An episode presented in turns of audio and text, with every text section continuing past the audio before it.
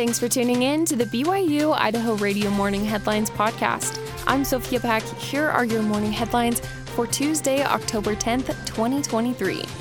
A $1.3 million SMART grant to the Bannock Transportation Planning Organization, the BTPO, will allow sensor based traffic monitoring to be installed along the Yellowstone Corridor in Pocatello.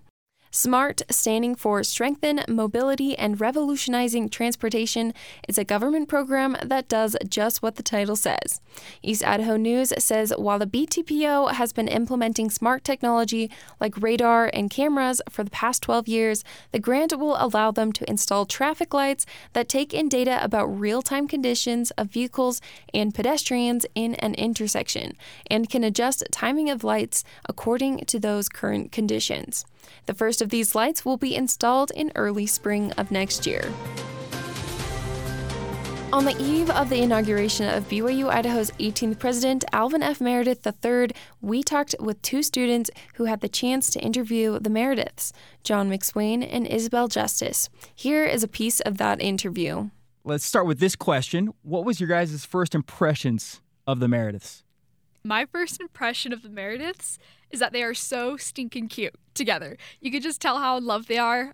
I could tell, I heard that he was a businessman, and I could tell that he was a businessman. He's a smooth talker, you know? so I don't know, he was really witty, really funny, really sweet. Um, and it was really nice to kind of see that energy here on campus.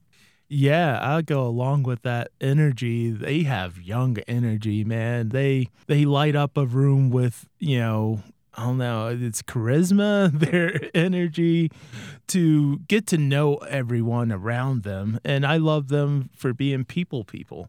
You know, uh, it was very easy to uh, establish a rapport with them and really just talk about regular day things, which was awesome. You know, it wasn't like, yeah, we're ahead of the school now and, uh, you know, follow these rules. It's just, you know, they were on a, a normal person level, if I could say that. Yeah, and that makes lack sense. of better words. Yeah.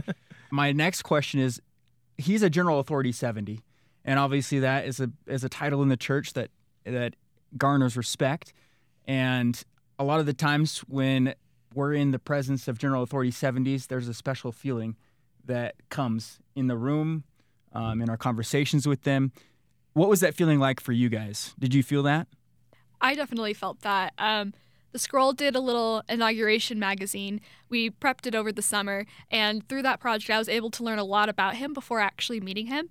Um, so it was really great to see President Meredith and you know understand his roles in the church, understand his kind of resume, um, and for how sweet he was and how how well he treated me. He treated me with a lot of respect, and I don't know. It was it was a really sweet feeling to be there that day. Yeah, I, I felt that presence immediately. I can tell he was very spiritually insightful and that he had a firm foundation um, on the gospel of Jesus Christ. This month, the Madison Library District has several spectacular events planned for its visitors. One of the most popular events that happens every October is the Teen Virtual Conference.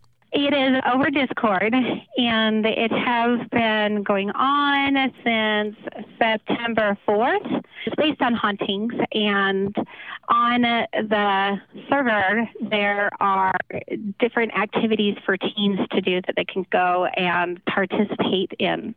Some of those things involve games, art activities, writing activities, That was Gina Miller, the Children and Teen Programming Librarian for the Madison Library District. The Teen Conference is for those 13 to 18 and will go through October 27th. In addition to the virtual conference on October 19th at 4:30, the Teen Crafts will feature ghoulish wooden block art and good-natured Halloween pranks. But what is Halloween without trick or treating? For the littles, for the kids, we have trick or treating here at the library. And that happens right on Halloween.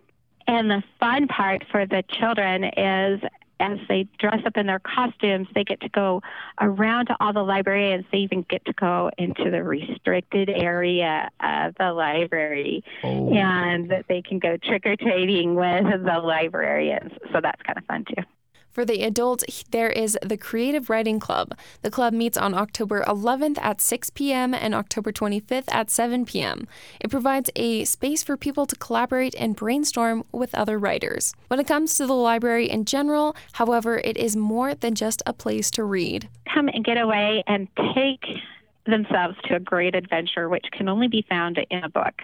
To find a full list of library events for the month and for the rest of the year, visit madisonlib.org. To listen to our full interview with Miller, go to your podcast feed and subscribe to BYU Idaho Radio.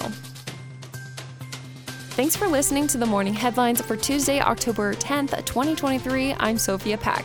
You can catch more news, interviews, and great content on our podcast feed. Just ask Alexa, Google, or Siri to play the latest BYU Idaho Radio podcast or listen to us for free on your favorite podcast app like Apple Podcasts, Google Podcasts, or Spotify. This is BYU Idaho Radio.